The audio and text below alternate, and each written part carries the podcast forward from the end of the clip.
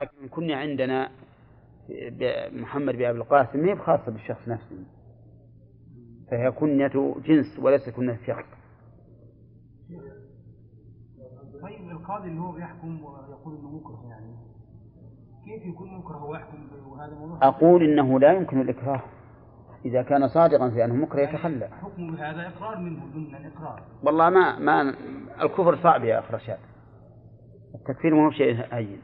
وأيضا كونه يحكم بغير ما أنزل الله ليس بهين أيضا.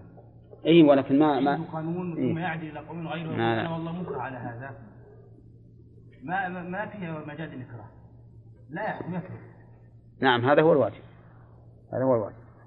إي فبقاؤه في بقاؤه كما هو. ما أق- ما أقول شيئا. نعم.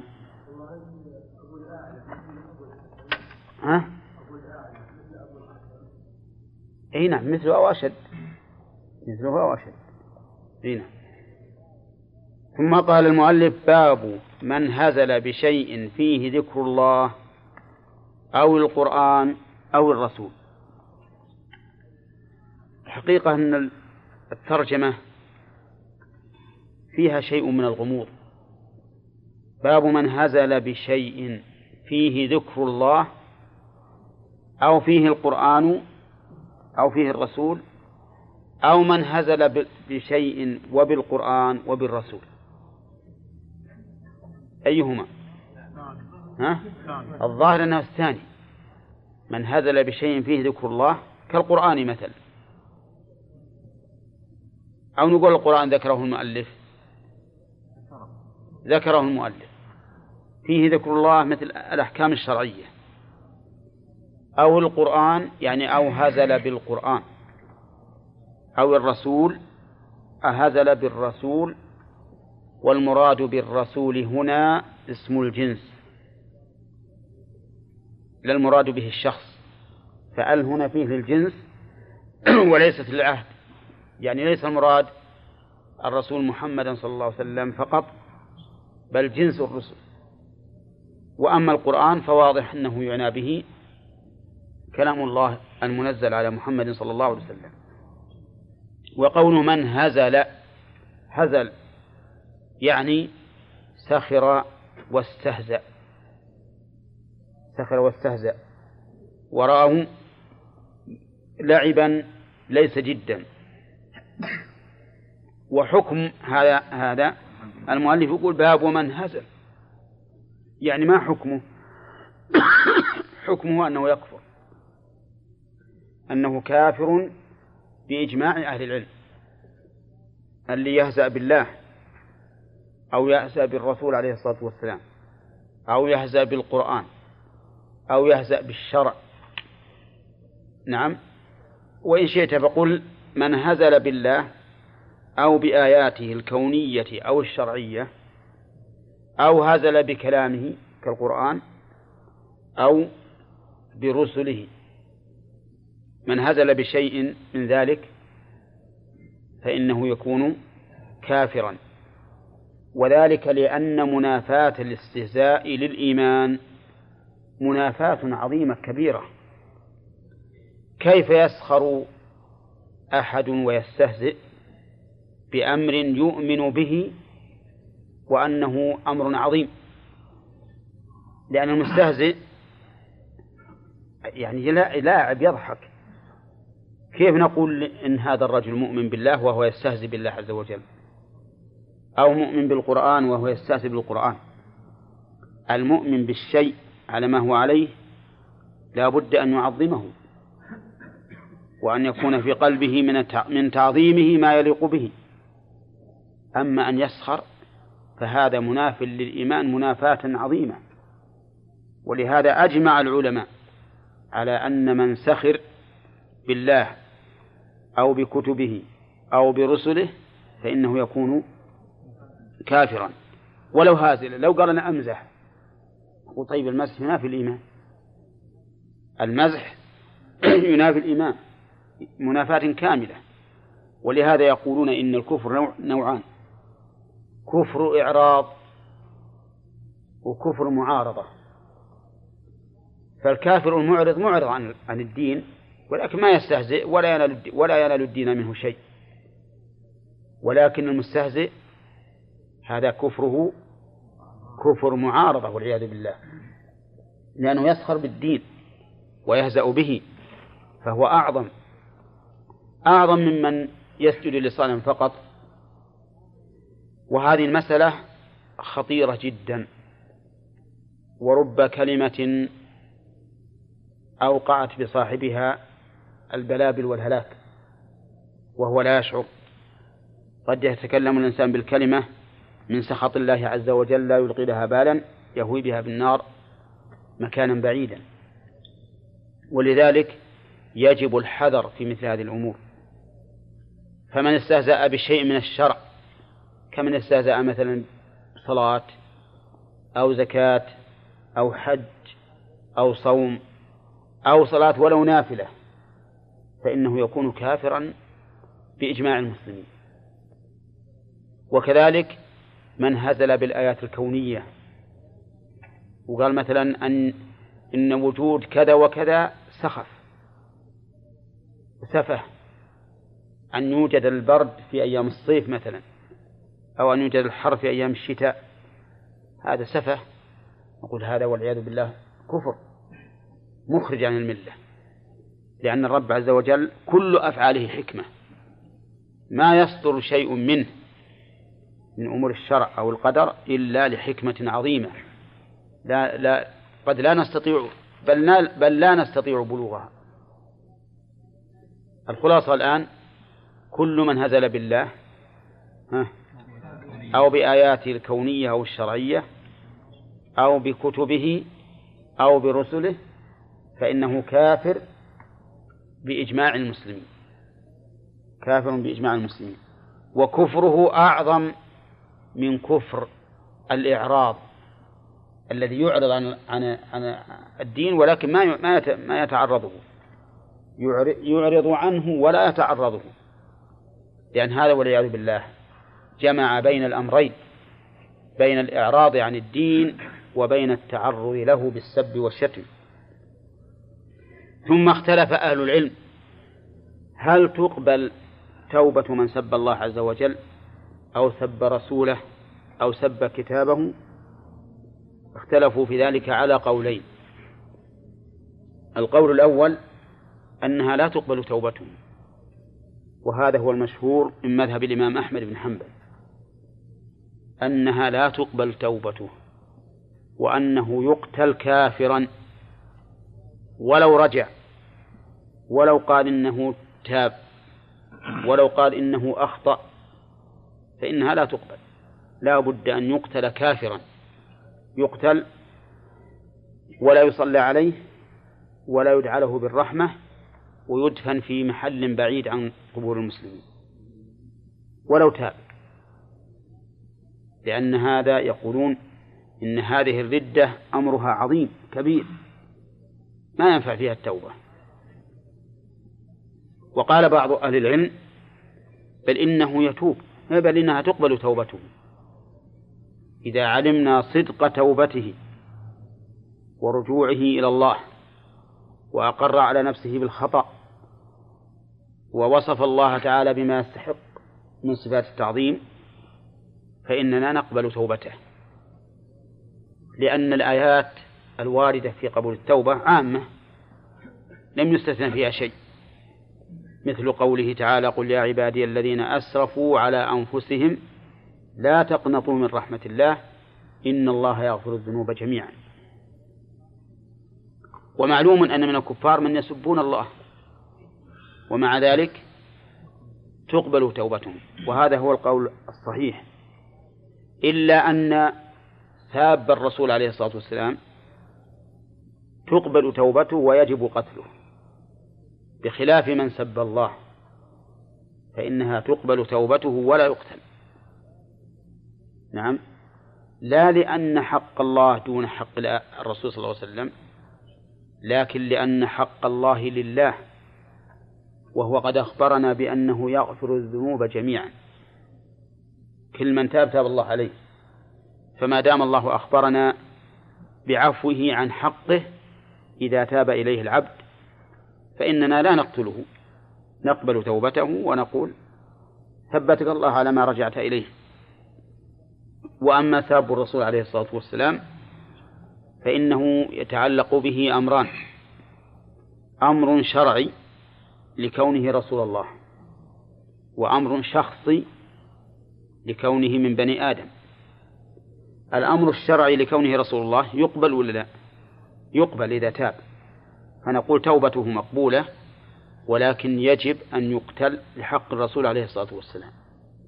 يجب أن يقتل لحق الرسول صلى الله عليه وسلم. وإذا قتلناه غسلناه وكفناه وصلينا عليه ودفناه مع المسلمين. نقتله على أنه مسلم لأننا قبلنا توبته. وهذا القول هو اختيار شيخ الإسلام ابن تيمية رحمه الله. ألف في ذلك كتابا سماه الصارم المسلوم الصارم المسلول في تحتم قتل ساب الرسول وأن يتحتم قتله بكل حال. فإن قلت أليس قد ثبت أن من الناس من سب الرسول عليه الصلاة والسلام وقبل الرسول عليه الصلاة والسلام منه؟ وأطلقه. فالجواب أن نقول نعم هذا صحيح. لكن متى كان هذا؟ في حياته وعفى عنه. لكن بعد مماته ما ندري. ونحن ننفذ ما نراه واجبا في حق هذا الذي سب رسول الله صلى الله عليه وسلم. نعم. ما إي نعم. نعم نعم. كوننا لا ندري هل يعفو عنه أو لا يعفو عنه. هذا موجب للتوقف. نعم. لا موجب لأن لا ما هو موجب التوقف لأن المفسدة حصلت بالسب. المفسدة الآن حصلت بالسب.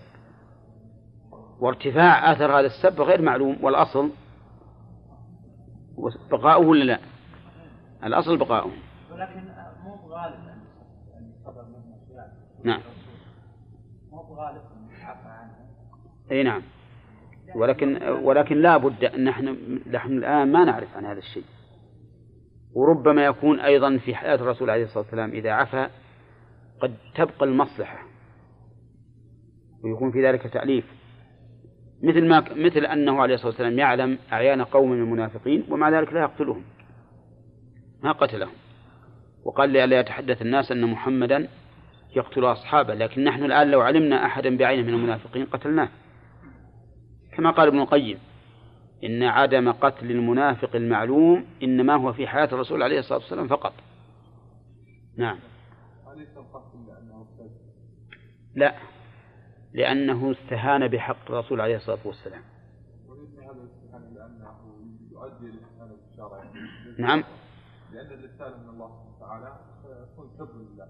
تعالى هم قلنا تقبل توبته. ينتفي عنه الكفر الآن. ويبقى القتل يقتل. هل النظر إلى السب ذكرت قبل قليل أن سب الرسول يتعلق فيه أمران. سب من الناحية الشرعية لكونه رسول الله فهذا ت- تنفع فيه التوبة. وسب آخر شخصي هذا ما ما ينفع فيه التوبة حق آدمي. بس الرسول له منزلة. ولهذا لو قذف الرسول وجب قتله. ما ما نقول يحد ثمانين جلدة. هنا. نعم. حياته نعم. أسلموا لا بعضهم بعضهم ما هو كافر. بعضهم ارتد. بعضهم ارتد وسب. نعم. لا هذا نقبل توبته. هذا هذا نقبله حتى الآن يعني. كلامنا على في من ارتد بذلك. هنا. التوبه إي نعم. حتى في حقوق الآدميين الآن خاصة لو تاب الإنسان من سرقة أو غصب فلا بد أن يؤدي صاحب الحق حقه وقول الله تعالى ولئن سألتهم ليقولن إنما كنا نخوض ونلعب ولئن سألتهم سألت من؟ سألت هؤلاء الذين يخوضون ويلعبون في الاستهزاء بالله ورسوله وكتابه وأصحاب الرسول عليه الصلاة والسلام. لئن سألتهم يعني الرسول عليه الصلاة والسلام. فالخطاب في قوله لئن سألتهم يعود إلى النبي صلى الله عليه وسلم. لا يقولن إنما كنا نخوض ونلعب. جملة لا يقولن هي جواب. لكن لماذا؟ للقسم ولا للشرط؟ القسم تقول ذلك بناء على قاعدة يا مصطفى. من ذكرها؟ وش يقول؟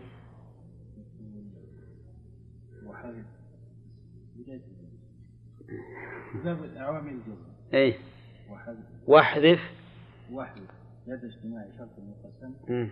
جواب ما قدم. ما أخرت. نعم. واحذف لدى اجتماع شرط وقسم. جواب ما أخرت. فهو ملتزم. والآن المتأخر الشرط.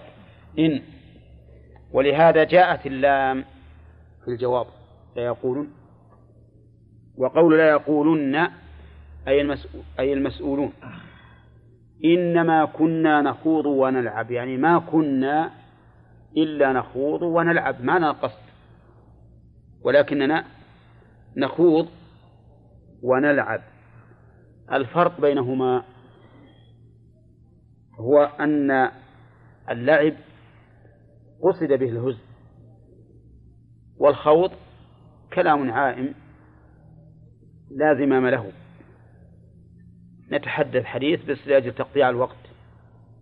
وأما اللعب فإنما هو يقصد فإنما يقصد به الهزء. هذا إذا وصف بذلك القول. إذا وصف بذلك القول. أما إذا لم يكن إذا لم يوصف بالقول فيطلق فيكون الخوض في الكلام واللعب في الجوارح. يكون الخوض في الكلام واللعب في في الجوارح.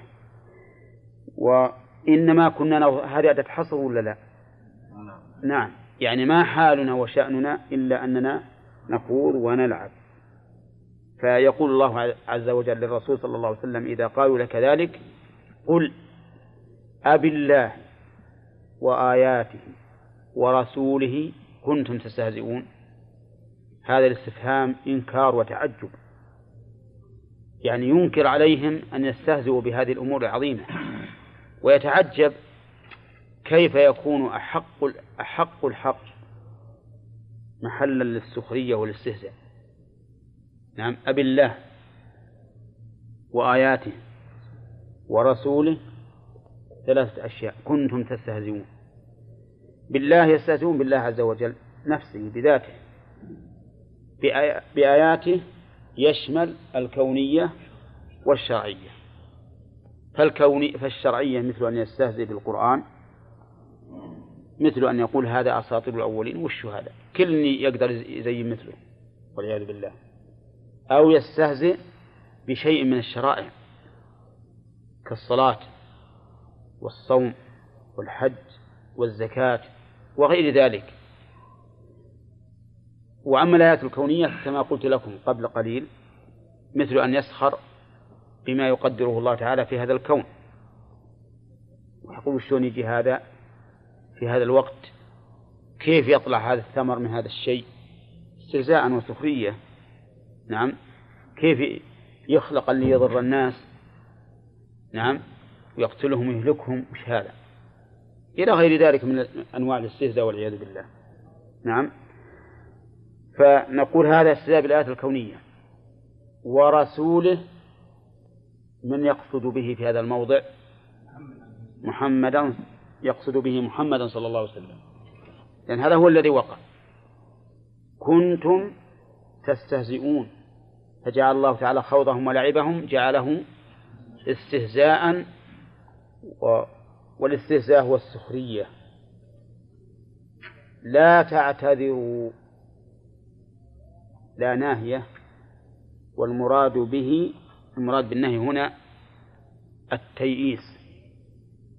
يعني انههم عن عن الاعتذار تيئيسا لهم. آه، بقبول اعتذارهم. قد كفرتم بعد إيمانكم. قد كفرتم بعد إيمانكم. أفادت الآية؟ قد للتحقيق. كفر محقق بعد إيمان. إذن هم كانوا بالأول مؤمنين لكنهم ضعفاء الإيمان. ما كانوا منافقين خالصين يعني ليس في قلوبهم إيمان. عندهم إيمان لكنه إيمان ضعيف ولضعفه تجرؤوا على أن يستهزئوا بالله وآياته ورسوله. والإنسان اللي عنده إيمان قوي ما يمكن يستهزئ. ولهذا قال قد كفرتم بعد إيمانكم. بماذا؟ بالاستهزاء. الاستهزاء هو الذي محل الإيمان وحل بدله الكفر. إن نعفو عن طائفة منكم نعذب طائفة بأنهم كانوا مجرمين. إن نعفو هنا ضمير جمع. لماذا؟ للتعظيم. إن نعفو يعني الله عز وجل. نعم. عن طائفة منكم يعني من هؤلاء الذين استهزأوا قال بعض أهل العلم وهؤلاء الذين قال الله فيهم إن نعفو هم الذين حضروا وصار عندهم كراهة لهذا الشيء لكنهم داهنوا فصاروا في حكمهم لجلوسهم إليهم لكن صاروا أخف لما في قلوبهم من الكراهة بعض الشيء. ولهذا عفى الله عنهم وهداهم للإيمان وتابوا. نعذب طائفة؟ هذا جواب للشرط. إن نعفو يعني معناه ما يمكن العفو عن الجميع. بل إن عفونا فلا بد أن يصاب الآخرون. نعذب طائفة. بأنهم كانوا مجرمين ألبى هنا للسببية. أي بسبب كونهم مجرمين بالاستهزاء. وعندهم جرم والعياذ بالله فلا يمكن أن يوفقوا للتوبة حتى يعفى عنهم. هذه الآية إذا تأملها الإنسان وجد أنها فيها عدة فوائد. أولا فيها بيان علم الله عز وجل. لأنه قال ولئن سألتهم لا يقولن كذا وكذا. وهذا مستقبل ولا ولا ماض مستقبل؟ فيفيد علم الله عز وجل بما سيكون. وهذا أمر لا شك فيه. فالله تعالى عالم ما كان وما يكون لو كان كيف كان يكون. له غيب السماوات والأرض وإليه يرجع الأمر كله. ومن فوائد الآية أن الرسول عليه الصلاة والسلام يحكم بما أنزل الله إليه حيث أمره الله أن يقول أب الله. إلى آخره. ومن فوائد الآية أن من أعظم الكفر الاستهزاء بالله وآياته ورسوله. أولى بدليل الاستفهام أبي الله وآياته. نعم. ومن فوائدها أن الاستهزاء بهؤلاء بالله وآياته ورسوله هو أعظم استهزاء. لأنه كأنه قال أبي هذه الأشياء والتقديم المتعلق يدل على الحصر. يعني كأنه ما. ما بقي إلا أن تستهزئوا بهؤلاء الذين ليسوا محلا للاستهزاء. بل أحق الحق هذه الثلاثة. نعم. ومن فوائد الآية أن المستهزئ أن المستهزئ بالله يكفر. من أين تؤخذ؟ قوله لا تعتذروا قد كفرتم بعد إيمانكم. ومن فوائدها استعمال الغلظة في محلها. وإلا في الأصل أن من جاء يعتذر أن يرحم ويقبل عذره. لكنه في مثل هذا المحل ليس أهلا لأن يرحم. فاستعمال الغلظة في محلها هو الحكمة. ومن فوائد الآية قبول توبة المستهزئ بالله. نعم. قبول. توبة المستهزئ بالله. لقوله إن نعفو عن طائفة منكم. إن نعفو عن طائفة. وهذا أمر قد وقع. فإن من هؤلاء الذين كانوا مستهزئين من عفى الله عنه وهدي للإسلام وتاب وتاب الله عليه. ويكون في ذلك دليل على القول الراجح السابق وهو أن المستهزئ بالله تقبل توبته ولا لا؟ تقبل. لكن لا بد أن يكون هناك دليل بين على صدق توبته. لأنه كما قلت لكم الاستهزاء مو مثل كفر الإعراض. كفر عظيم. لا بد أن يقوم دليل على صدق توبته. نعم. أقول ما قلنا أن هؤلاء اللي تاب الله عليهم بس حضروا. أي لكن لكن إذا حضروا إذا حضروا فهم مثلهم كما قال الله عز وجل في آية أخرى. وقد نزل عليكم كتاب أن إذا سمعتم آيات الله يكفر بها ويستهزأ بها فلا تقعدوا معهم حتى يأخذوا في حديث غيره. وهم يستطيعون أن يفارقوا لو, لو, لو شاءوا. نعم. إذا قلنا أن الآيات يشمل الشرعية والكونية نعم. يحتاج إلى الفرق بين المسألة هذه ومسألة سب الداخل نعم. لا لا. إذا قال مثلا وش الليل والنهار؟ تقدم لنا أنه تقدمنا في سب الدار ثلاث أحوال. له ثلاث ثلاث حالات. كل حال تختلف عن الحال الأخرى بالحكم. وقلنا إذا جعل الأمر منصبا إلى إلى إلى إلى ذات الله عز وجل وش صار؟ صار كفرا. وإن كان منصبا إلى الدهر لكونه سببا فإن اعتقد أنه فاعل فهو كفر أيضا. وإن لم يعتقد ذلك فإنه محرم وسفه. وإن أراد مجرد الإخبار ها فلا بأس به. تقدم لنا هذا. ما ننزلها تفسير على الاستهزاء نعم. يعني ما يمكن يستهزئ بدون أن أن يلتفت إلى الفاعل وهو الله لا أبدا. هو الإستهزاء إذا استهزأ في الآيات الكونية فهذا مستهزئ بالله عز وجل. لأن الحوادث هذه محدثة.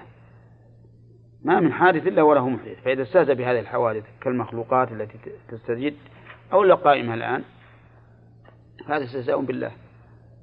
طيب مثلا يدخل فيها باب الضحك مثلا من بعض أشكال حيوانات. ها. يعني يكون شكلها لا لا ما ما أظن هذا. ما أظن هذا. ولهذا سيأتينا إن شاء الله تعالى ال- فيما لو سخر بشخص لا لا لنسبته إلى الشرع قد يسخر يسخر بشخص لا لنسبته إلى الشرع فلا يكون بذلك كافرا. سيأتينا إن شاء الله التفصيل فيما بعد. طيب المهم فهمنا معنى الآية الآن. قل أب الله وآياته ورسوله كنتم تستهزئون. النبي صلى الله عليه وسلم امتثل غاية الامتثال. حتى إن الرجل الذي اعتذر إليه جاء يعتذر ماذا يقول له؟ أب الله وآياته ورسوله كنتم تستهزئون لا تعتذروا قد كفرتم بعد إيمانكم. ولا يزيد على هذا. لا يزيد على هذا أبدا. مع أنه بإمكانه أن يزيد توبيخا وتقريعا لهذا لكنه أمر أن يقول فقال واقتصر صلى الله عليه وسلم على ما قيل له. ثم قال عن ابن عمر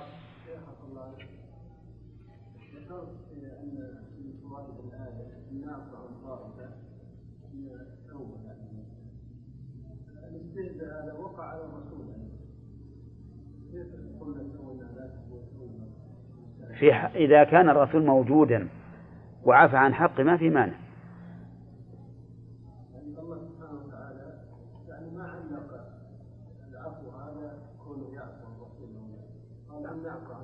معلوم أن الرسول بيعفو. ما في شك أنه بيعفو. ما دام أنه عفى عنه مصرح الرسول بيعفو بلا شك. لا ما يبقى. وكلامنا كلامنا فيما إذا كان سب الرسول بعد وفاته. أما في حال حياته فالأمر إليه. قال عن ابن عمر وهو صحابي ومحمد بن كعب وهو تابعي. وزيد بن أسلم وهو تابعي. وقتادة تابعي. فالرواية عن هؤلاء الثلاثة مرسلة مرسلة. أما عن ابن عمر فإنها مرفوعة لأنه ابن عمر من الصحابة. قال دخل حديث بعضهم في بعض. معنى دخل حديث بعضهم في بعض أن هذا الحديث مجموع من كلامهم. ما هو واحد انفرد به؟ بل هو مجموع من كلامهم. وهذا يفعله بعض أئمة الرواة مثل الزهري ونحوه. يحدثهم جماعة بشأن قصة من القصص كحديث الإفك مثلا. فيجمعون هذا ويجعلونه في حديث واحد ومع ذلك يشيرون إلى هذا الأمر. فيقول مثل دخل حديث بعض البعض أو حدثني بعضهم بكذا وبعضهم بكذا أو ما أشبه ذلك. حتى لا يكون الحديث من رواية واحد ينسب إليه جميع جميع الحديث وهو لم يحدث إلا ببعضه. أنه قال رجل في غزوة تبوك. تبوك أطراف الشام. وقد كانت في رجب حين طابت الثمار. وكان مع الرسول عليه الصلاة والسلام فيها نحو ثلاثين ألفا. ولما خرجوا رجع عبد الله بن أبي رأس المنافقين رجع بنحو نصف العسكر حتى قيل إنه لا يدرى أي الجيشين أكثر اللي رجعوا ولا اللي راحوا. مما يدل على وفرة النفاق في تلك السنة وهي في السنة التاسعة في آخر حياة الرسول عليه الصلاة والسلام. وندب الناس إليها عليه الصلاة والسلام وبين أنه سيذهب إلى تبوك مع أنه كان من عادته يوري ما يصرح لكن هذه صرح لأن المسافة بعيدة والأمر يحتاج إلى استعداد. ولهذا قدم عثمان بن عفان مئة بعير بأقتابها وأحداثها ومئة دينار أو ألف دينار نسيت. مالا كثيرا. وتخلف عن من الصحابة خمسة منهم اثنان لحقوا بالعسكر بعد. ومنهم ثلاثة لم يلحقوا. وقصتهم مشهورة وهم هلال بن أمية وميراث بن الربيع وكعب بن مالك. وقصتهم مشهورة معروفة. وكان سبب هذه الغزوة سبب الغزوة هذه أن الرسول صلى الله عليه وسلم بلغه أن الروم ومن والاهم من نصارى العرب يجمعون له. فأراد عليه الصلاة والسلام أن يغزوهم هو في بلادهم. وهذا غاية ما يكون من القوة. أنه عليه الصلاة والسلام لو بقي ثم جاءت هذه الجموع لحصل في ذلك ما يحصل. لكنه أراد أن يخرج حتى يبين قوته لأنه يجاهد بالله ولله وفي الله صلى الله عليه وسلم. ما هو بيجاهد لأجل قومية عربية أو قومية فارسية أو قومية هندية أو قومية كذا وكذا؟ لا. يقاتل لتكون كلمة الله هي العليا فقط. وقد وعده الله بقوله هو الذي أرسل رسوله بالهدى ودين الحق. ها؟ ليظهره على الدين كله. لا بد أن تكون كلمة هي العليا كلمة الله ودين الرسول هو الأعلى صلى الله عليه وسلم. فخرج وبقي في تبوك نحو عشرين يوم ولكنه لم يطع كيدا ورجع صلى الله عليه وسلم. في هذه الغزوة ظلت ناقته. ظلت ناقته. فتحدث بعض المنافقين. قبل أن يرجعوا. قبل أن يرجعوا تحدثوا. قالوا هذا محمد يقول إنه يأتيه الخبر من السماء وظلت ناقته وهو ما يدري وين فقال النبي عليه الصلاة والسلام إني لا أعلم من الغيب إلا ما أخبرني الله عز وجل.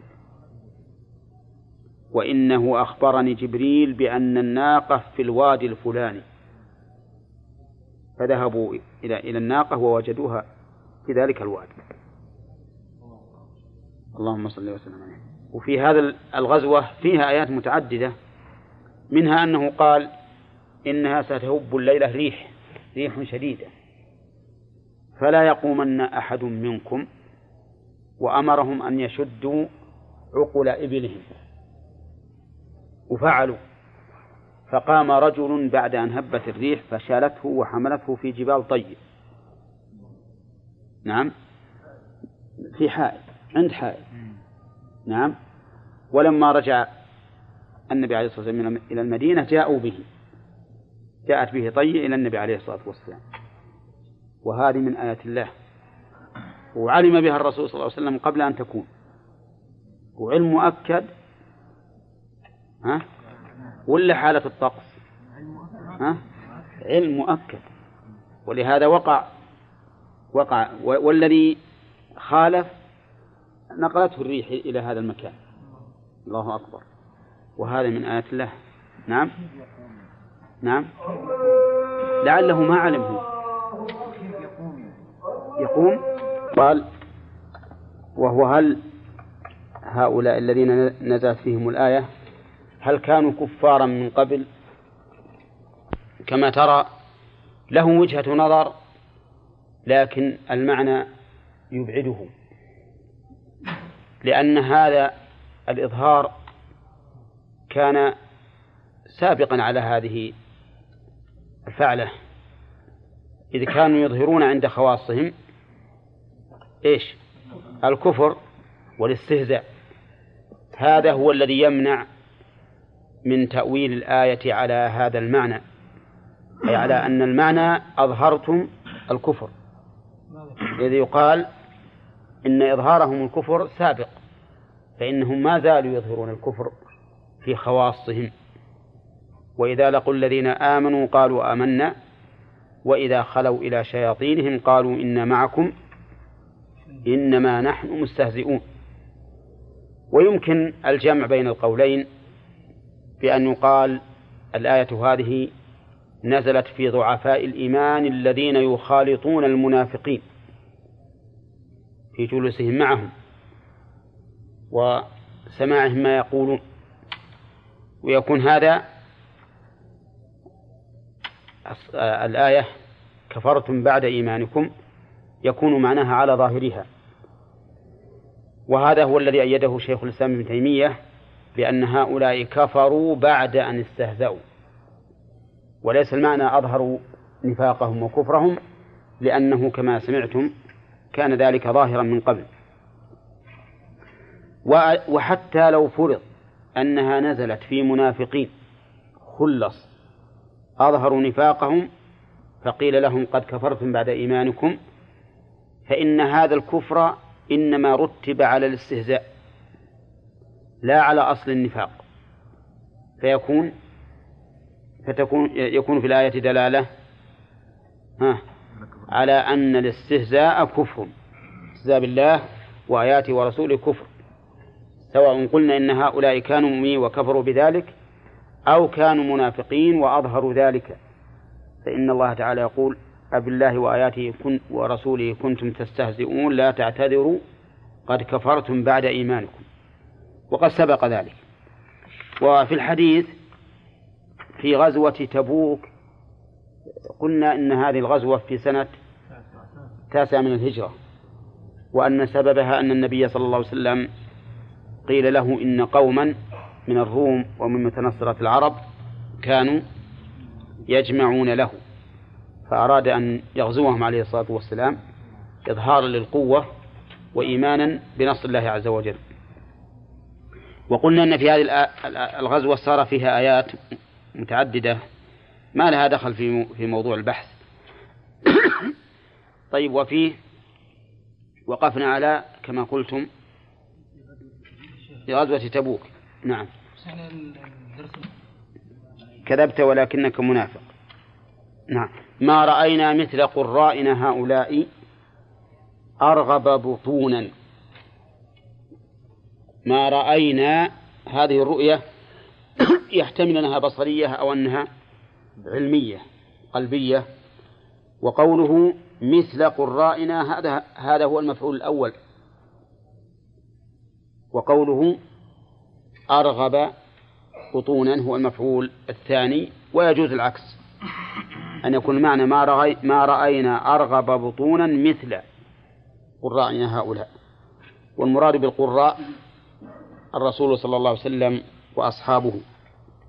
وقوله أرغب بطونا أي أوسع. وإنما كانت الرغبة هنا بمعنى السعة لأنه كلما اتسع البطن رغب الإنسان في الأكل. وقوله ولا أكذب ألسنا. الكذب هو الإخبار بخلاف الواقع. والألسن جمع لسان. والمراد ولا أكذب قولا. واللسان يطلق على القول كثيرا في اللغة العربية كما في قوله تعالى وما أرسلنا من رسول إلا بلسان قومه أي بلغتهم وقولهم.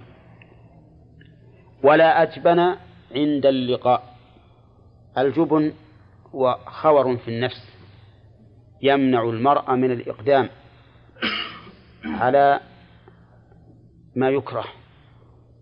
هذا الجبن فهو خلق نفسي ذميم وكان النبي عليه الصلاة والسلام يتعوذ منه لما يحصل فيه من الإحجام عما ينبغي الإقدام إليه فلهذا كان صفة ذميمة.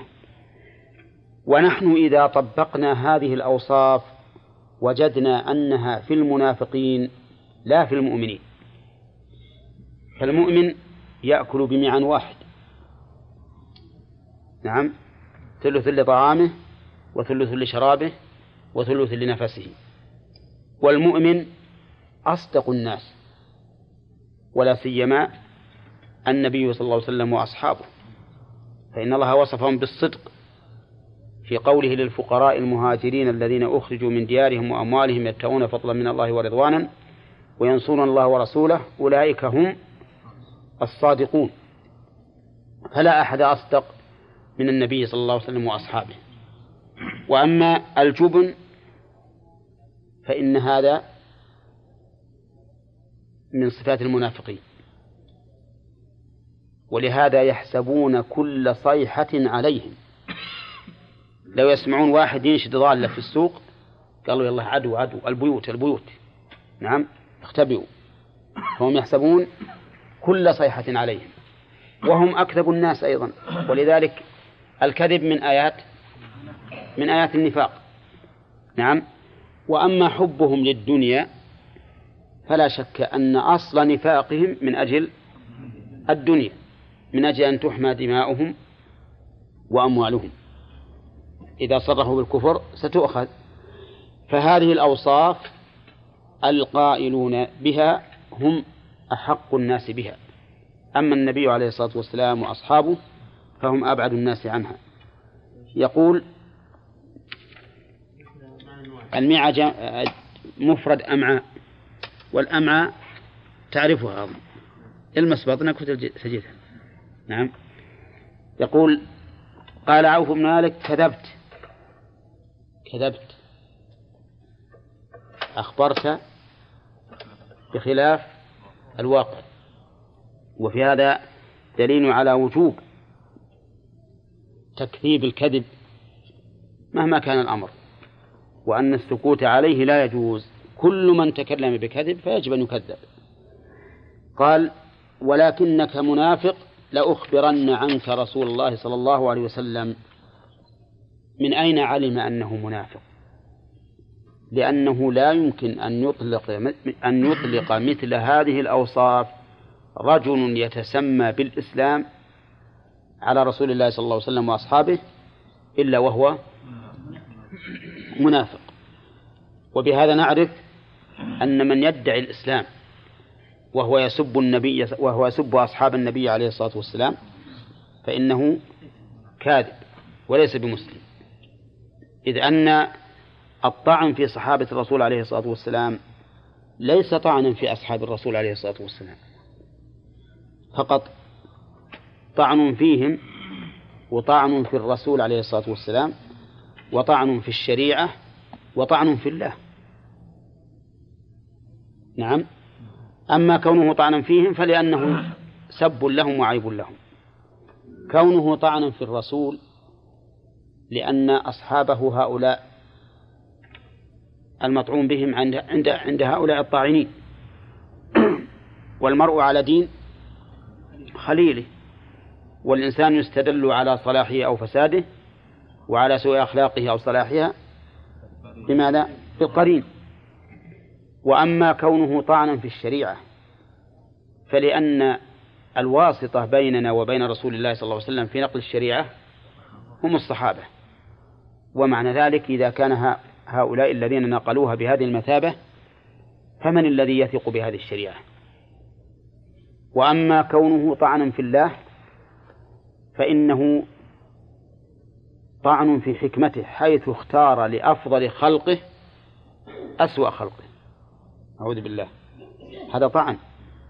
أليس كذلك؟ أن الله يختار للرسول عليه الصلاة والسلام هؤلاء الذين لهم من السب والشتم عند أولئك القوم ما هم أحق به منهم.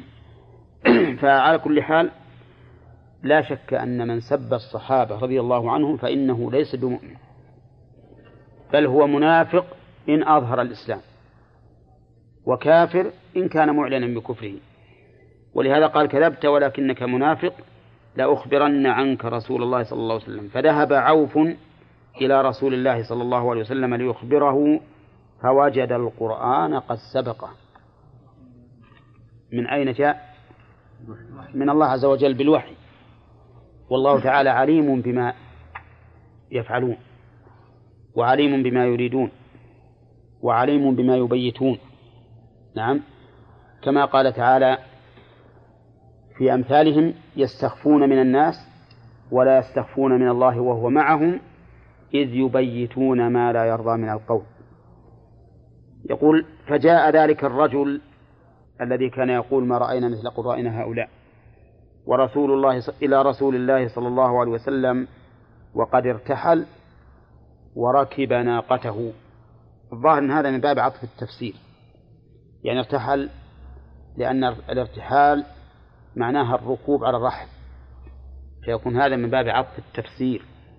وركب ناقته فقال يا رسول الله إنما كنا نخوض ونتحدث حديث الركب نقطع به عنا الطريق.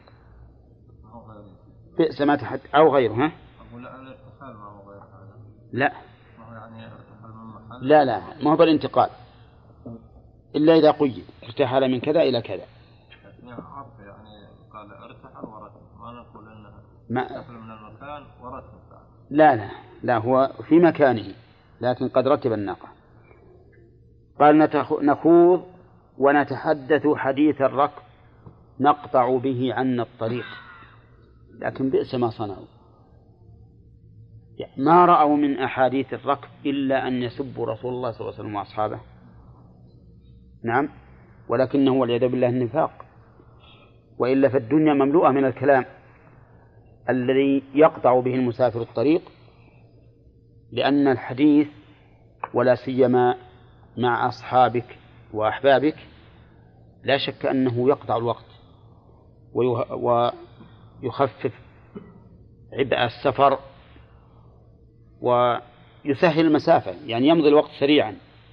فقالوا إن هذا ما نريده ولكن هل هم صادقون في ذلك؟ ها؟ لم يكونوا صادقين.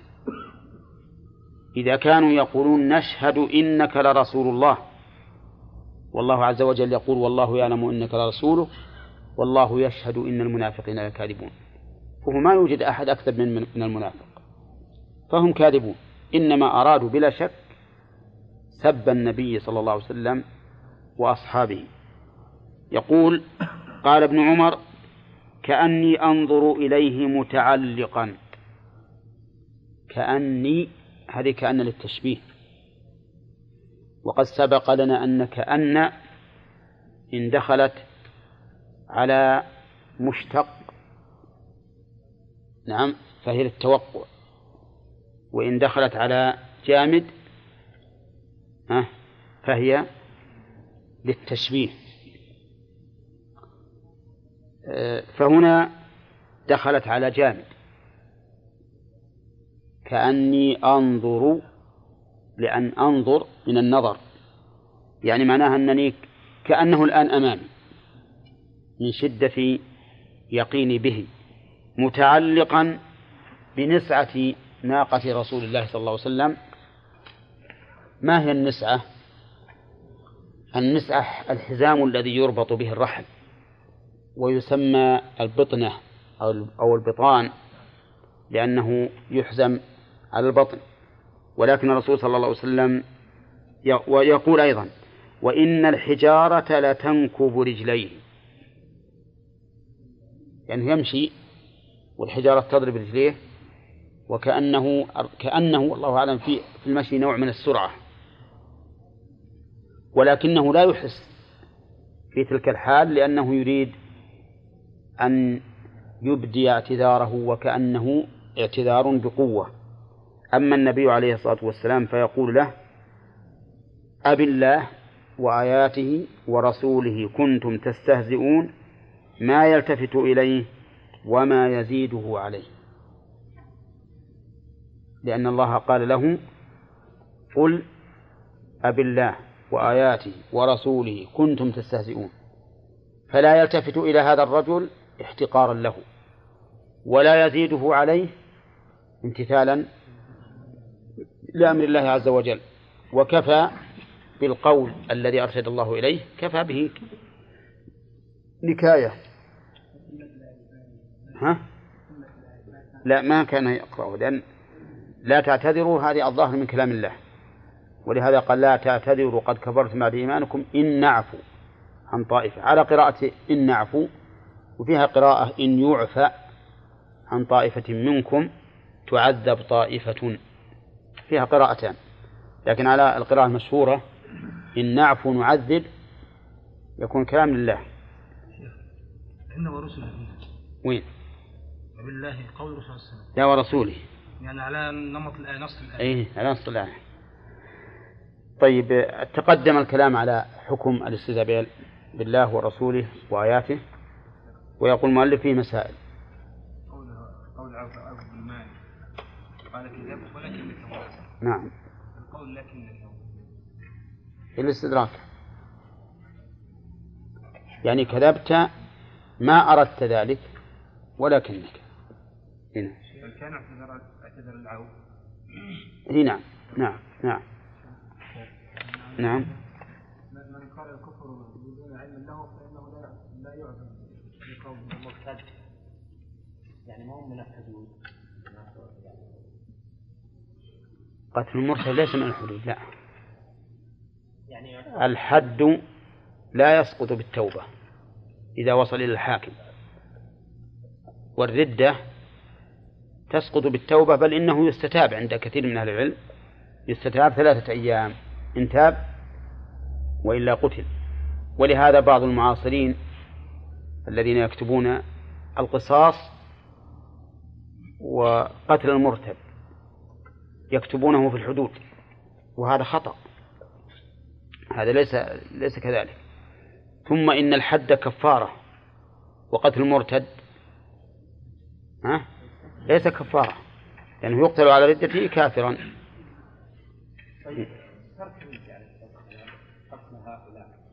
يعني بغض النظر عن حقه هو يعني نعم نعم. بالله نعم. من أي تقدم لنا أن الرسول عليه الصلاة والسلام لما قيل له في المنافقين الذين يعلم نفاقهم قال لا يتحدث الناس أن محمدا يقتل أصحابه فتركهم لهذا. لأن المقام مقام تأليف وغالبا النفاق غالبا لا يظهر. ولهذا المنافقون كثيرون ولكن ما علم منهم أحد أظهر نفاقه إلا القليل. نعم.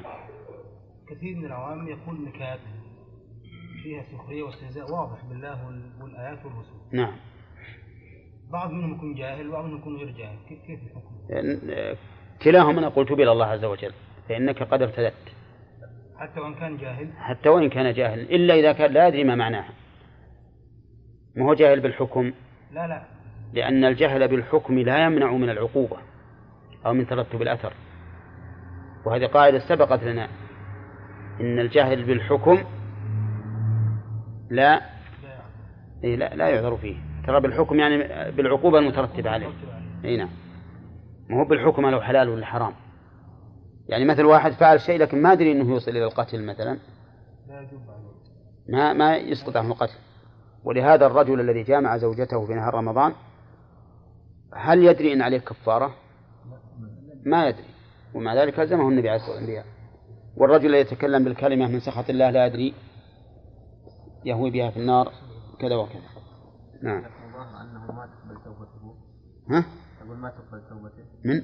بالنسبة للمستهزئ المنافق؟ تقدم لنا أظن كان ما حضرت. إذا حضرت. حضرت؟ أقول ظاهر لا تقدم لنا. ما التفت إليك ولا. إي نعم. لأنه يعلم أنهم ليسوا صادقين عليه الصلاة والسلام. كقضية العين. يعني لو علم أنهم صادقين. لا لو علمنا وحسنت حاله فالصحيح أنه يقبل مثل ما ذكر في سورة النساء. ذكر المنافقين ثم قال إلا الذين تابوا وأصلحوا واعتصموا بالله وأخلصوا دينهم لله فأولئك المؤمنين وكذلك في الآية هذه. قال إن نعفو عن طائفة نعذب طائفة. قال فيه مسائل. الأولى وهي العظيمة أن من هزل بهذا كافر. ها؟ ها؟ إيه. ما ما. أن من هزل بهذا كافر. بهذا المشار إليه ما هو؟ بالله وآياته ورسوله. الثاني أن هذا هو تفسير الآية في من يقول ذلك كائنا من كان سواء كان منافقا أو كان مؤمنا لم يظهر نفاقه ثم استهزأ فإنه يكفر كائنا من كان هذه هذه العبارة دائما ترد وش أرغبها؟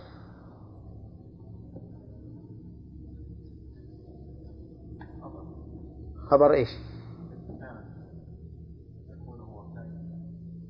خبر كان محذوف ولا موجودة؟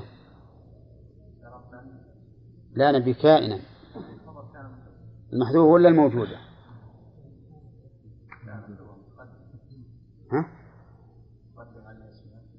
إيه ما يتقدم على اسمه كيف يتقدم اسمه نعم الموجودة أنا كافر.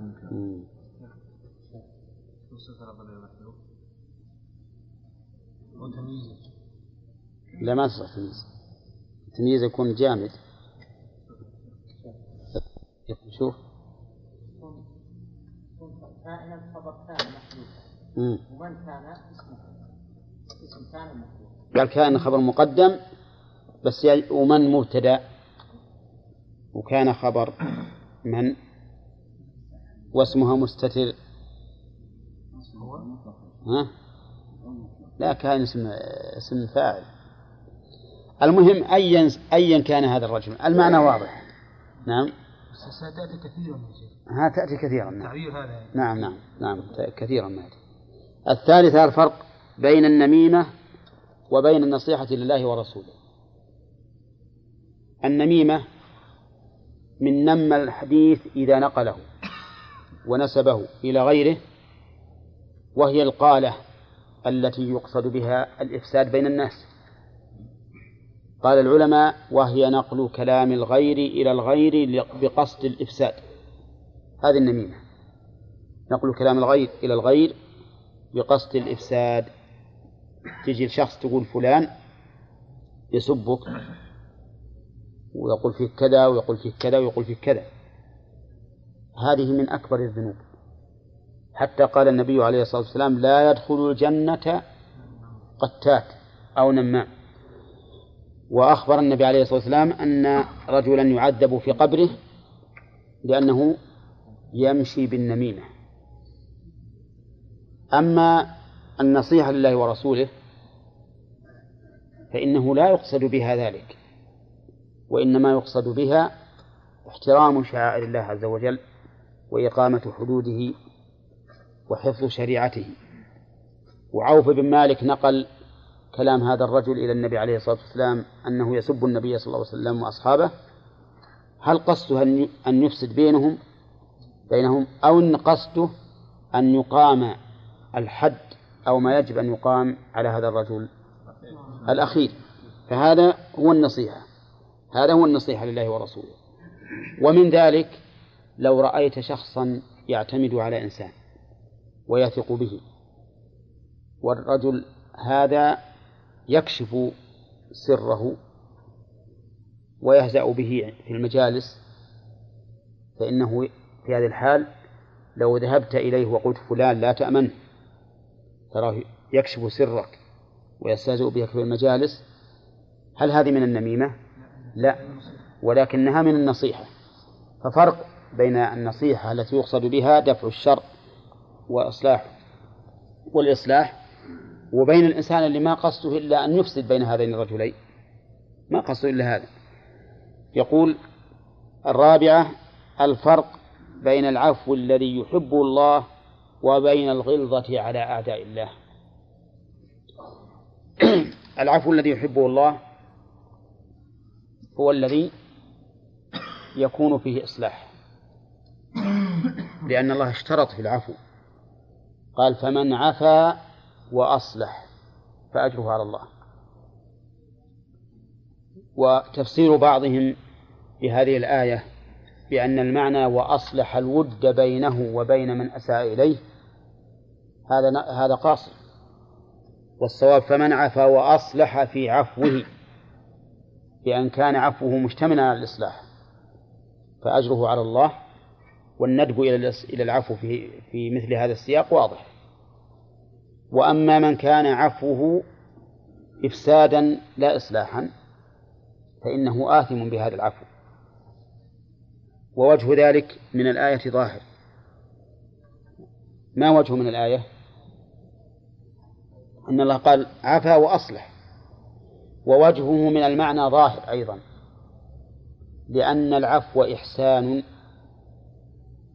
والفساد إساءة. وأيما أولى؟ دفع الإساءة ولا فعل الإحسان؟ دفع الإساءة أولى. فإذا علمنا أن في هذا العفو حصول حصول مفسدة وإساءة كان العفو حينئذ غير مندوب إليه بل كان محرما. النبي عليه الصلاة والسلام هنا ما عفى عن الرجل بل غلظ عليه.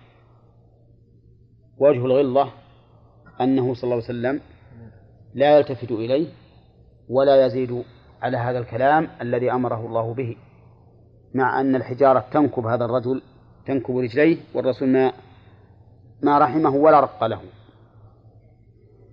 ولكل مقام مقال. يعني ينبغي للإنسان أن يكون شديدا في موضع الشدة لينا في موضع اللين. لكن أعداء الله عز وجل الأصل فيهم الشدة. يا أيها النبي جاهد الكفار والمنافقين واغلظ عليهم ومأواهم جهنم وبئس المصير. ذكر الله الآية هذه برمتها في سورتين من القرآن ما اختلفت بحروفها وألفاظها. في سورة التوبة وفي سورة التحريم. مما يدل على أنها من أهم ما يكون. يعني يندر أن تجد آية مكررة في القرآن بلفظها وهي آية كاملة. أما بعض آية يمكن كثيرا لكن آية كاملة مكررة في القرآن بلفظها قليل. والحاصل أن الأصل في أعداء الله استعمال الشدة هذا الأصل. ولكن قد يكون استعمال اللين في بعض الأحيان للدعوة إلى الله عز وجل والتأليف قد يكون مست- مستحسنا ها؟ ود كثير من الكتاب. نعم. بعدها قال نعم. في- فيما فيما إذا كان هناك مصلحة. يحمل على ذا أنه فيه مصلحة. إي نعم. ولهذا قيد قال فاعفوا واصفحوا حتى يأتي الله بأمره. نعم. أو ما منسوخ في خلاف بين العلماء في مثل هذه الآيات. هل هي منسوخة أو أنها منزلة على أحوال يقول الغلظ على أعداء الله. الخامسة أن من الاعتذار ما لا ينبغي أن يقبل. صح؟ مع أن الأصل أن الاعتذار يقبل. لكن إذا علم أنه اعتذار باطل وإنما المقصود به التخدير فقط فإنه لا يقبل. لا يقبل حسب حال صاحبه. وإلا فالأصل أنه إذا جاء إنسان معتذرا إليك فإنه ينبغي لك أن تقبل عذره. لا سيما إذا علمت أن الرجل محسن لكن حصلت منه هفوة فهنا الاعتذار إذا تقدم هو به ينبغي أن تعذره. ثم قال المؤلف رحمه الله باب قول الله تعالى ولئن أذقناه رحمة منا من بعد ضاء مسته ليقولن هذا لي. الآية. هذه أذقناه. الضمير يعود على إيش؟ الإنسان. يعود على الإنسان. والمراد به الجنس. وقيل المراد به الكافر. والظاهر أن المراد به الجنس إلا أنه يمنع من هذه الحال الإيمان فلا يقولها المؤمن. أول الآية إليه يرد علم الساعة وما تخرج من ثمرات من أكمامها وما تحمل من أنثى ولا تضع إلا بعلمه. ويوم يناديهم أين شركائي؟ قالوا آذناك ما منا من شهيد. وضل عنهم ما كانوا يدعون من قبل. وظنوا ما لهم من محيص. لا يسأم الإنسان من دعاء الخير. وإن مسه الشر فيئوس قنوط. هذه حال الإنسان باعتباره إنسانا لكن الإيمان يمنع الخصال السيئة المذكورة. ولئن أذقناه رحمة منا من بعد ضراء مسته شوف التأكيد. منا أضافها الله إليه. لبيان أو لوضوح كونها من الله. ثانيا من بعد ضراء مسته. ما هو إنسان في الرحمة من أول أمره؟ أصيب بضراء بمرض أصيب بفقر أصيب بفقد أولاد أو غير ذلك من الضرر. بعد هذه الضراء التي لا طاقة له بها يذيقه الله الرحمة حتى يحس بها إحساسا مثل الذائق للطعام. نعم. فماذا يقول؟ لا يقولن وأيضا شف مسته يعني أصابته وأثرت فيه. ليقولن هذا لي. كفر عظيم. واللام في قوله ليقولن واقعة في جواب القسم المقدر قبل اللام في قوله ولئن أذقناه. ما معنى هذا لي؟ قال مجاهد هذا بعمل. نقرأ الآية لأن المؤلف قال الآية. قال وما أظن الساعة قائمة. نسأل الله العافية. انغمس في النعيم حتى نسي الآخرة. انغمس في النعيم حتى نسي الآخرة بخلاف المؤمن. المؤمن إذا أصابته الضراء ولجأ إلى الله عز وجل ثم كشفها الله عنه يجد لذة وسرورا بها يشكر الله على ذلك ويذكر نفسه قبل أن يصاب بها. بهذه النعمة فيعرف بذلك قدر نعمة الله. لكن هذا والعياذ بالله بالعكس أخذه الأشر والبطر وانغمس حتى نس الآخرة وأنكرها. قال ما أظن الساعة قائمة. وبهذا كفر؟ كفر. لأن لا ينكر قيام الساعة أو يشك فيه. كافر. بعد ذلك شف والعياذ بالله التألي والتعلي. قال ولئن رجعت إلى ربي إن لي عنده للحسنى. إن شرطية وتأتي فيما يمكن وقوعه وفيما لا يمكن وقوعه. لأن أشركت ليحبطن عملك لا يمكن وقوعه. كذا؟ وهنا قال ولئن رجعت إلى ربي ها؟ رجع رجعت. رجعت إلى ربي. هذه في سورة فصلت سورة فصلت أما في سورة الكهف رددت. لا صححوها إن كان عندكم رددت لا صحيح. إيه ولا رجعت إلى ربي. يعني على فرض أن أرجع إلى الله على هذا الفرض والتقدير إن لي عنده للحسنى. وحسنى هذه اسم تفضيل. يعني للذي هو أحسن من هذا. شيء مسكين غرته نفسه. إذا الرجل ما صدق بالبعث ولكن يقول على تقدير أننا سلمنا جدلا أنه واقع فأنا سأنقلب إلى خير من ذلك. إن لي عنده للحسنى. كيف ذلك؟ قال لأن الذي أعطاني هذا ها يعطيني أحسن منه إذا رجعت إليه. إذا أكرمني وأنا ما ما عند لست عنده بعيدا فإني إذا رجعت إليه يكون الإكرام أكبر وأشد. نعم. مع أن الرجل من الأصل منكر أن هذا من الله. وش يقول؟ هذا لي. هذا لي. قال الله تعالى فلننبئن الذين كفروا بما عملوا. أي فلننبئن هذا الإنسان. لكنه أظهر في مقام الإضمار من أجل الحكم على هذا القائل بالكفر. نعم. ولأجل أن يشمله وغيره. فكل كافر بهذا القول أو بغيره فإنه يذاق من عذاب غليظ.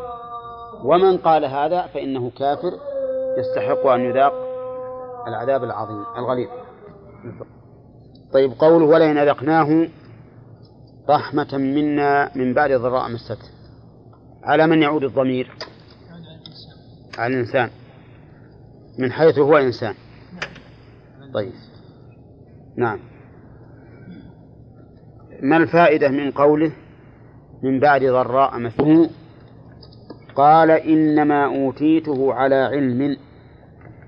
أنا عندي فيها على علم عندي. لا ما في واجد ما في واجد الظاهر. لو سكت هذا يعني. اي طيب. وعلى علم عندكم فيها عندي؟ الآية فيها فيها آيتان.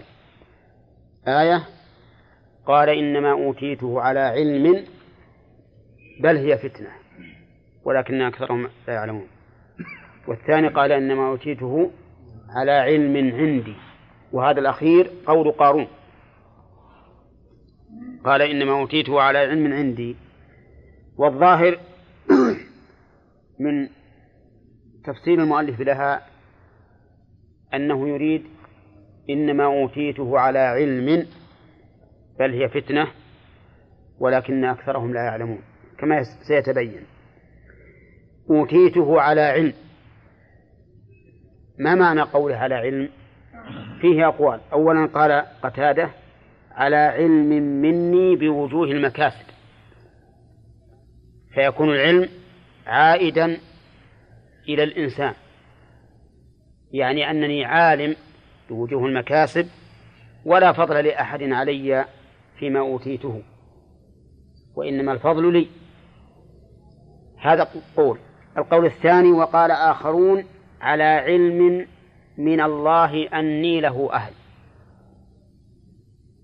فيكون بذلك مدلا على الله وأنه أهل ومستحق لأن ينعم الله عليه.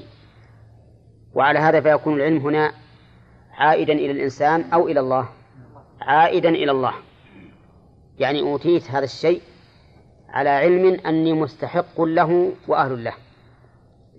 أو على علم أي أنني عالم بوجوه المكاسب فأنا اكتسبته بيدي. ولا فضل لأحد علي. وهذا يمكن أن يقوله الإنسان. قد يقول الإنسان هذا وقد يقول هذا. وقال وهذا معنى قول مجاهد أوتيته على شرف. يعني أوتيت هذا الشيء لأني شريف وأهل لأن أوتاه. فصارت معنى الآية يدور على وجهين. الوجه الأول أن هذا أنكر أن يكون ما أصابه من النعمة من فضل الله. بل زعم أنها من كسب يده وعلمه ومهارته رحمك الله. والثاني أنه أنكر أن يكون له الفضل أن يكون الله الفضل كأنه هو الذي له الفضل على الله لأن الله أعطاه ذلك لكونه أهلا لهذا لهذه النعمة. فيكون على كلا الأمرين غير شاكر لله عز وجل. والحقيقة أن ما نؤتاه من النعم فهو من الله. هو الذي يسرها وسهلها حتى حصلنا عليها. حتى لو فرض أن لنا سببا في تحصيل هذا الشيء من العلم والمعرفة فمن الذي علمنا؟ الله عز وجل كما قال تعالى علم الإنسان ما لم يعلم والذي أقدرنا أيضا على حصول هذا الشيء يعني قد نعلم ولا نقدر. من هو؟ الله عز وجل كما قال تعالى والله خلقكم وما تعملون فكل ما يحصل لنا من علم أو إرادة أو قدرة فمن الله. وعلى هذا فإن الواجب علينا أن نضيف هذه النعم إلى الله سبحانه وتعالى. وما بكم من نعمة فمن الله. ثم إذا مسكم الضر فإليه تجأرون. حتى لو كانت بمهارتك أو بعلمك فانظر من الذي أعطاك هذه المهارة؟ ومن الذي أعطاك هذا العلم؟ نعم. الله عز وجل ثم إن المهارة نفسها أو العلم قد لا يكون سببا لحصول الرزق. فكم من إنسان عالم وماهر وجيد وحاذق ومع ذلك لا يوفق. لا يأتيه الناس ينتفعون بما عنده وينفعونه بما عندهم. فيبقى عاطلا لا يعمل ولا يكتسب. فالمهم أننا يجب علينا أن نؤمن بأن كل ما أصابنا من النعم سواء كان ذاتيا أو خارجيا فإنه من الله سبحانه وتعالى. حتى نعرف للمنعم نعمته ونشكره على ذلك. وقد سبق لنا أن أركان الشكر ثلاثة. وهي الاعتراف بالقلب والثناء باللسان والعمل بالأركان. وعلى هذا قول الشاعر أفادتكم النعماء مني ثلاثة يدي ولساني والضمير المحجبة النعماء مني ثلاثة يعني ملكتم هذه الثلاثة بنعمكم. يدي وهذا عمل الجوارح ولساني الثناء باللسان والضمير المحجبة الاعتراف بالقلب. والإقرار بها بأنها من عند هذا المنعم. أما من تحدث بها بلسانه ولم يعمل بجوارحه فليس بشاكر. نقص شكره. وكذلك من صار يتحدث باللسان لكن عنده شعور في داخل نفسه أنه هو السبب. أنه لمهارته وجودته وحذقه هو السبب. فهذا أيضا ما شكر النعمة. وكذلك من أثنى باللسان واعترف بالقلب لكن لم يقم بطاعة المنعم ولم يؤدي ما أوجب الله عليه في هذه النعمة فإنه ليس بشاكر. كما سيأتينا في الحديث الذي ذكره المؤلف عن أبي هريرة رضي الله عنه أنه سمع رسول الله صلى الله عليه وسلم يقول إن ثلاثة من بني إسرائيل أبرص وأقرع وأعمى. هذه قصة عجيبة فيها عبرة وعظة. واعلم أن جميع القصص الواردة في الكتاب وصحيح السنة ليس المقصود منها مجرد الخبر ولكن المقصود منها العبرة والعظة. لقد كان في قصصهم عبرة لأولي الألباب. مع ما تكسب النفس من الراحة والسرور لأن القصص فيها تسلية في الإنسان فهي مع كونها تسلية فيها أيضا موعظة. ولهذا النبي عليه الصلاة والسلام أحيانا يحدث أصحابه بمثل هذه المواعظ أو بمثل هذه القصص حتى ينتفعوا بها ويحصل لهم بذلك تسلي ثلاثة من بني إسرائيل بنو إسرائيل تقدم أنهم أولاد يعقوب ابن إسحاق ابن إبراهيم أبرص وأقرع وأعمى. الأبرص هو من في جلده وضح بياض. والبرص داء معروف وهو من الأمراض المستعصية التي لا يمكن علاجها. نعم. ربما توصلوا أخيرا إلى عدم انتشارها لكن رفعها بالكلية لا يمكن. ولهذا جعلها الله آية لعيسى. تبرئ الأكمة والأبرص بإذن الله. والثاني أقرع يعني ليس على رأسه شعر. مسح شعر رأسه. والثالث أعمى فقد البصر. وكل هذه الثلاث من الأشياء التي إذا فقدها الإنسان أو إذا ابتلي بها الإنسان فإنه لا بد أن يتأثر نفسيا ولا بد أن يفوته من المصالح ما يفوته بقدر هذه النعم. وأكثرها أكثرها فواتا في المصلحة هذه الثلاثة. ها؟ الأعمى. لكن التأثر النفسي قد يكون في غيره أكثر. والسبب في ذلك كثرة وجود العمى في بني آدم. وإلا لو كثرت الأمراض الأخرى ما صارت تتعب نفسيا. فإن كثرة العيوب تسلي الإنسان. نعم. قالت الخنسة في أخيها صخر ولولا كثرة الباكين حولي على إخوانهم لقتلت نفسي. وما يبكون مثل أخي ولكن يسلي النفس عنه بالتأسي. نعم. هؤلاء الثلاثة يقول فأراد الله. هنا عندي فاء مثبتة في بعض النسخ. أراد الله. فأما على إثبات الفاء ففيه إشكال. وأما على حذفها فلا إشكال. والإشكال في خبر إن إذا كانت الفاء موجودة. إن ثلاثة من بني إسرائيل أبرص وأقرع وأعمى لأن أبرص وأقرع وأعمى بدل من ثلاثة. ما يمكن أن تكون هي الخبر. وإذا كانت بدلا فإن إن تطلب الخبر. فعلى حذف الفاء يكون الخبر جملة أراد الله أن يبتليهم ولا إشكال فيها. ولكن على حذف الفاء على وجود الفاء يكون الخبر محذوفا. دل عليه السياق والتقدير إن ثلاثة من بني إسرائيل أبرص وأقرع أقص عليكم نبأهم. أقص عليكم نبأهم. خبر يكون محذوفا يقدر بما يتناسب والمقام. فأراد الله أن يبتليهم. إرادة كونية أو شرعية؟ إرادة كونية. نعم. يقول يبتليهم يختبرهم. كما قال الله تعالى ونبلوكم بالشر والخير فتنة. وقال سليمان عليه الصلاة والسلام هذا من فضل ربي ليبلوني. أأشكر أم أكفر؟ أراد الله أن يبتليهم فبعث إليهم ملكا. ملكا ولا ملكا؟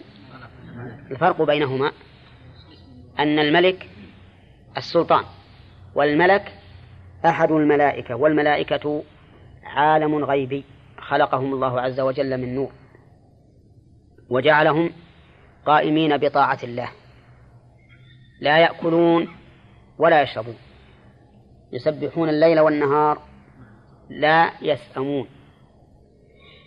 ولهم أشكال ولهم أعمال ووظائف مذكورة في الكتاب والسنة. وعلينا أن نؤمن بهم والإيمان بهم أحد أركان الإيمان الستة. قال أهل اللغة وأصل الملك مأخوذ من الألوكة وهي الرسالة. وعلى هذا فيكون أصله مألك. فصار فيه إعلال قلبي فصار ملأك. ثم نقلت حركة الهمزة إلى اللام الساكنة وحذفت الهمزة للتخفيف فصار ملك. ولهذا في الجمع تأتي الهمزة فيقال ملائكة. فبعث الله إليهم ملكا. وهذا الملك جعله الله عز وجل قادرا على أن يتجنس ويكون من جنس هؤلاء. فأتى الأبرص فقال أي شيء أحب إليك؟ قال لون حسن وجلد حسن ويذهب عني الذي الذي قد قذرني. الذي قدرني الناس. الذي قد قدر قدر الناس به. نعم. شف هو طماع. قال لون حسن. ما اقتصر على مجرد زوال العين. بل طلب ها أكثر من ذلك. والثاني جلد حسن مثله قال ويذهب هل نقول يذهب ولا يذهب؟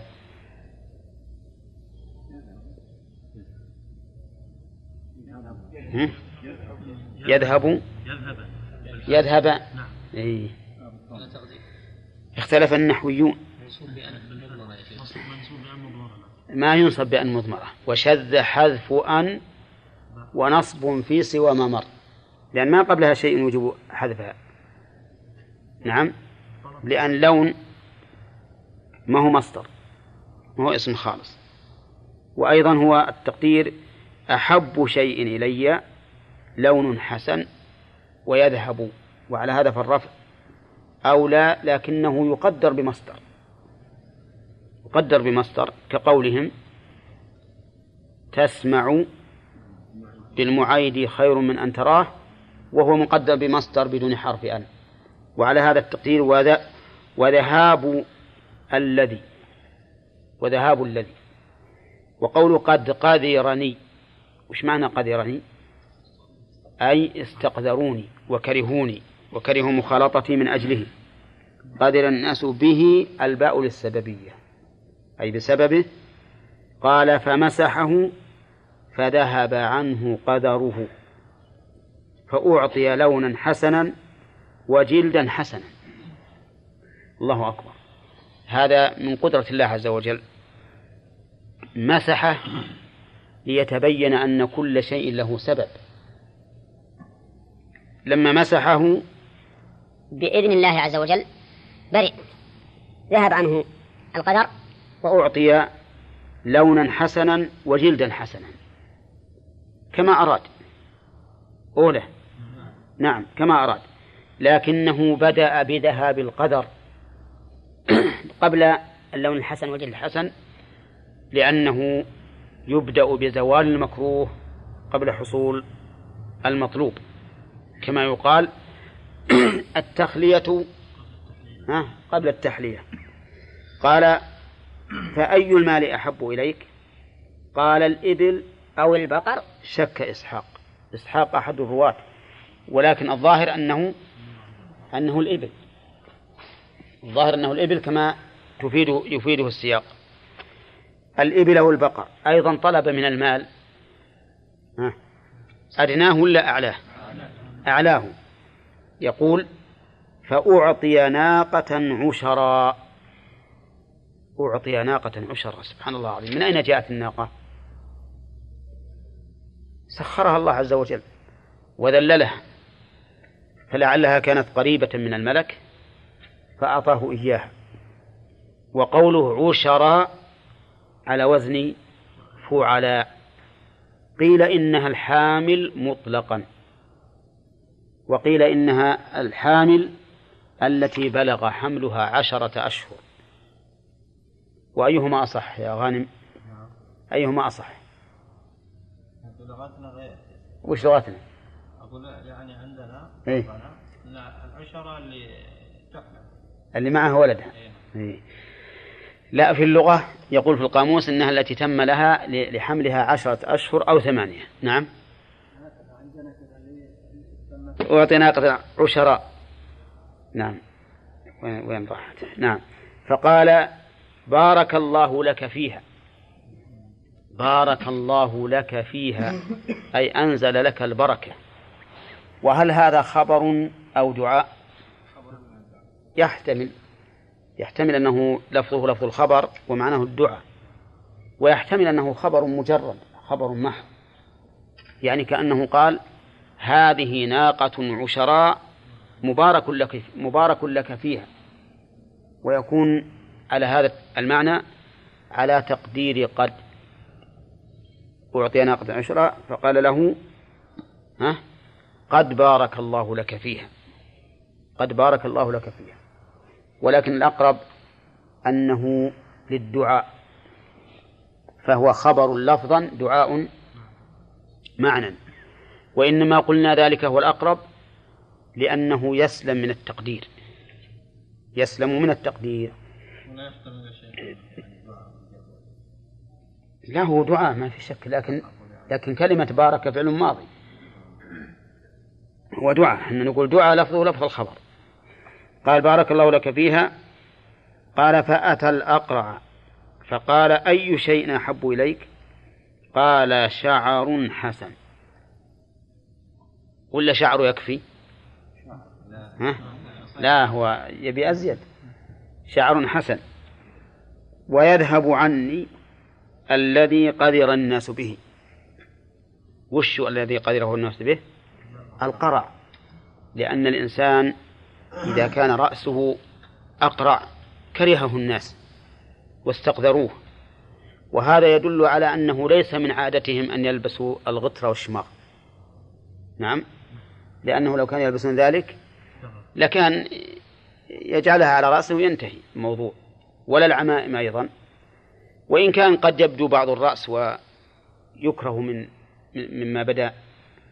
ولكن على كل حال هذا الرجل متأثر نفسيا من هذا القرع الذي فيه لأنه يقول إن الناس يستقدرون قال أي المال أحب إليك؟ قال البقر أو الإبل. ها؟ هنا فمسحه فذهب عنه قدره وأعطي شعرا حسنا. كما طلب. وهذه نعمة من الله إن, إن الإنسان إذا سأل الله عز وجل أن يعطيه ما سأل. قال فأي المال أحب إليك؟ قال البقر أو الإبل. الشك من إسحاق. ولكن كما قلنا إن سياق الحديث يدل على أنه أعطي البقر. نعم. ويقول فأعطي بقرة حاملا وقال بارك الله لك فيها. فأتى الأعمى فقال أي شيء أحب إليك؟ قال أن يرد الله إلي بصري فأبصر به الناس. ما شاء الله هذا زاهد. ما طلب بصرا يخرق الجدار أو بصرا حسنا. إنما طلب بصرا يبصر به الناس فقط. أن يرد الله إليه بصره حتى يبصر به الناس. شوف حال هذا الرجل مع مع السابقين. بينهما بينهم فرق. يقول قال فأي المال قال فمسحه. فرد الله إليه بصره. بصره الذي كان يبصر به من قبل. والظاهر أن بصره الذي كان معه من قبل هو ما يبصر به الناس فقط. يقول قال فأي المال أحب إليك؟ قال الغنم. وهذا أيضا يدل على زهده وتواضعه وأنه لا يريد من المال إلا ما تقوم به كفايته فقط. كما أنه يدل على أنه صاحب سكينة وتواضع لأن السكينة في أصحاب الغنم. قال الغنم فأعطي شاة والدا. سبحان الله. قول فأعطي شاة والدا قيل إن المعنى والدا قريبة الولادة. ليوافق ما سبق وما سيأتي. لأن صاحبيه أعطي أنثى حامل حاملا. الأول ناقة عشراء والثاني بقرة حاملا وهذا أعطي شاة والدا أي قريبة الولادة. والشيء قد يسمى بالاسم القريب يعني قد يعبر عن الشيء حاصلا وهو لم يحصل لكنه قريب. الحصول ولعله مما يؤيد ذلك. قال فأنتج هذان عندكم فأنتج؟ فأنتج هذان وولد هذا. كلمة ولد هذا مع قول فأنتج يشعر بأن معنى قوله والدا.